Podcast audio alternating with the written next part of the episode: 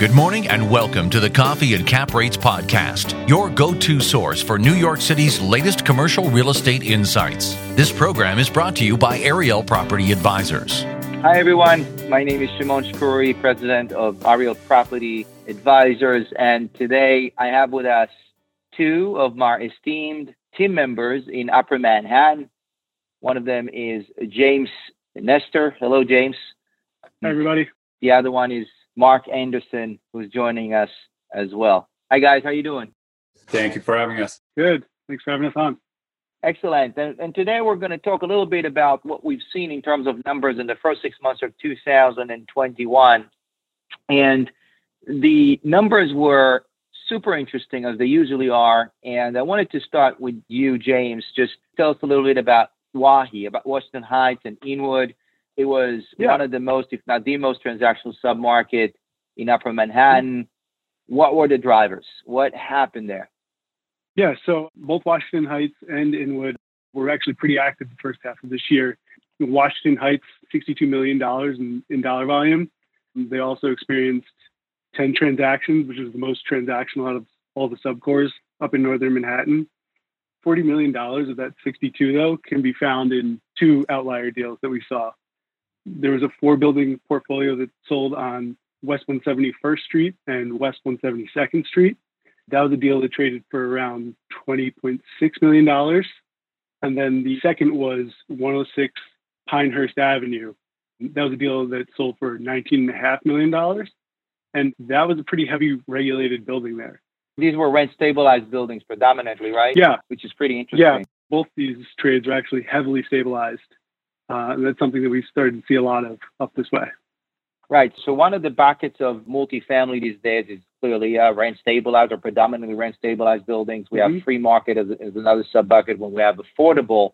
And what's interesting is to see that after Aegis TPA, we haven't had a tremendous amount mm-hmm. of transactions, and that's both you and Mark see it, I'm sure, in your respective areas.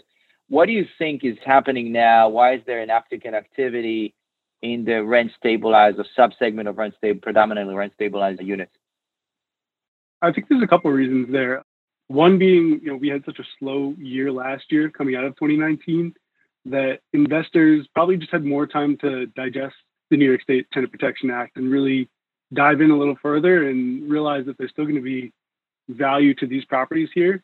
The horizon of the investment might be a little further out, but New York City, there's still going to be a need and a want to invest in these areas.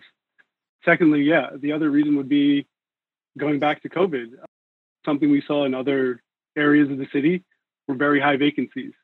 In this particular area, most of northern Manhattan, I would say, these are long-term tenants. A lot of them also don't have second homes to go to in, in the scenario that we saw last year. So they were staying put, and where the owners didn't really experience the vast vacancies that some of the other core areas saw in say like Manhattan or parts of Brooklyn. Yeah, and, and I think what's interesting, that you said, is 2020 has been a very tough year. So coming out of 2020, everything looks mm-hmm. rosier, right? And the second thing is Aegis TPA, the Housing Stability and Tenant Protection Act, definitely affected pricing clarity. It wasn't clear how rent stabilized units are going to trade moving forward. And really, for the first time, we started seeing them go through the system now. And I think moving forward, with more clarity. We'll see more of them, and, and Mark sees that as well. And both of you see development trading as well. What's happening in the development market, not just in the multifamily market in Upper Manhattan? What do you see today? We actually sold a development site on West 134th Street in spring. That was kind of a bellwether sale that we saw, very indicative of where we are right now in the market. 521 West 134th is 19,000 buildable square foot site traded for around $150 buildable square foot. And if you look at the historical data there, that's a 20 to 30% discount on what we've seen in the past. So I think developers are really recognizing that and chasing the sites. That's great. I actually started my career in East Harlem, and I know East Harlem has both development sites, and Mark, you were covering that area. We have both development sites as well as multifamily. Mark, it has been also a transactional, relatively transactional submarket in the second half of 2021. What do we see there? What's happening? Yeah, so first off, Shimon, thank you for having me.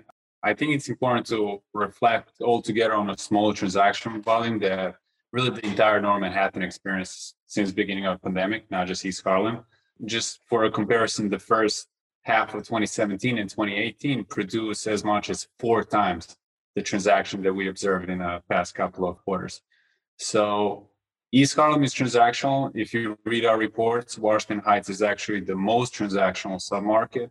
But because of such a small transactional volume that we experienced, that it beat East Harlem only by a single transaction. I think it was 10 versus 9.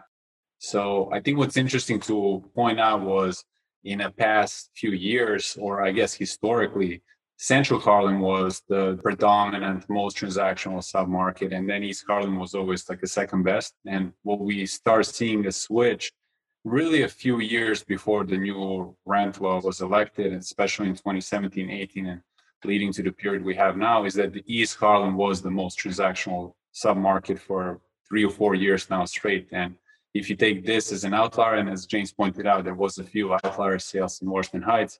I think East Harlem. Remained the dominant, most transactional status over there.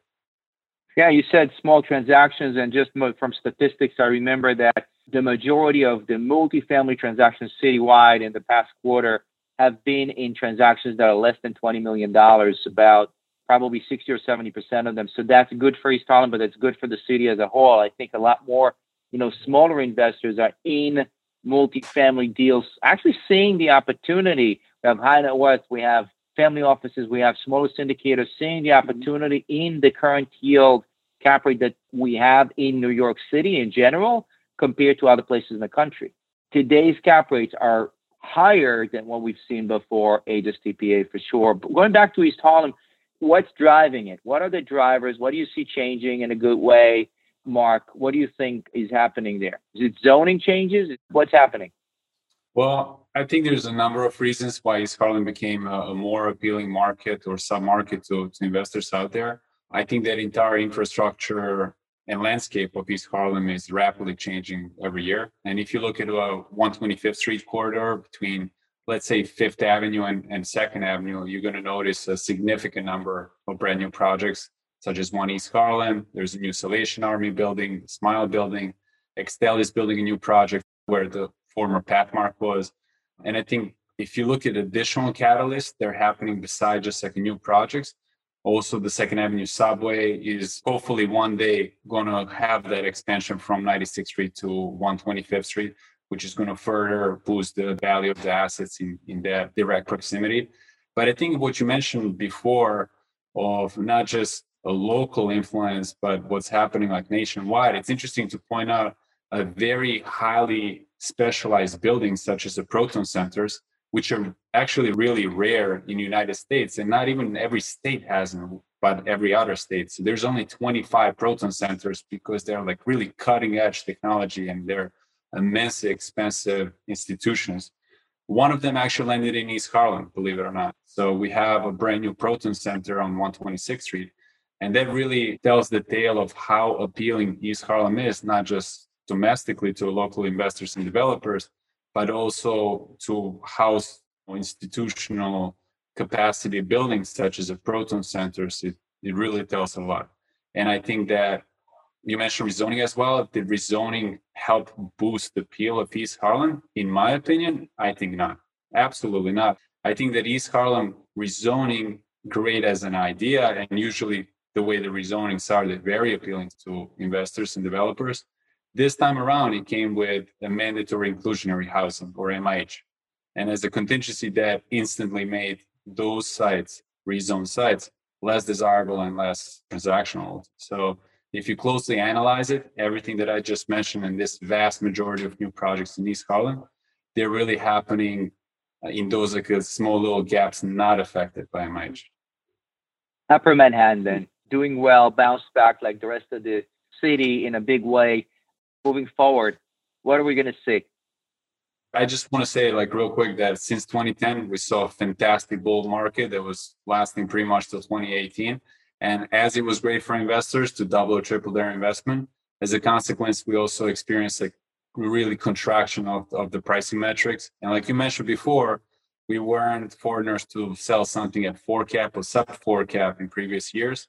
and really wasn't sustainable. So what I see as a positive outcome of this pandemic and a little bit of market correction is a correction in your pricing metrics as well. If you read our reports, right now we are seeing on average cap rate in North Manhattan above six cap, GRM is sub nine or 9.14 and dollar per square foot is to 27. So simply said, it's just like way more affordable and attractive for investors and that, in my opinion, is going to drive even more interest in North Manhattan.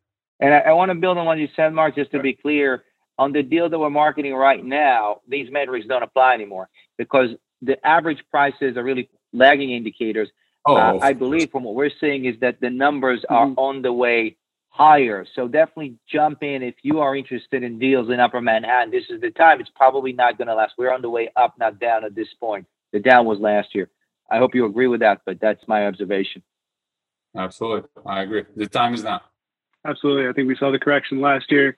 We're going to continue to see an increase for the remainder of this year, definitely. I think there's going to continue to be an appetite for development sites. As I mentioned, the sunsetting of the 421A is going to be pretty big. So pay attention to that. And I think investors are going to continue to get a little more comfortable with the New York State Tenant Protection Act. And we'll continue to monitor that and see where that goes. Thank you, James. Thank you, Mark. That summarizes our Northern Manhattan report.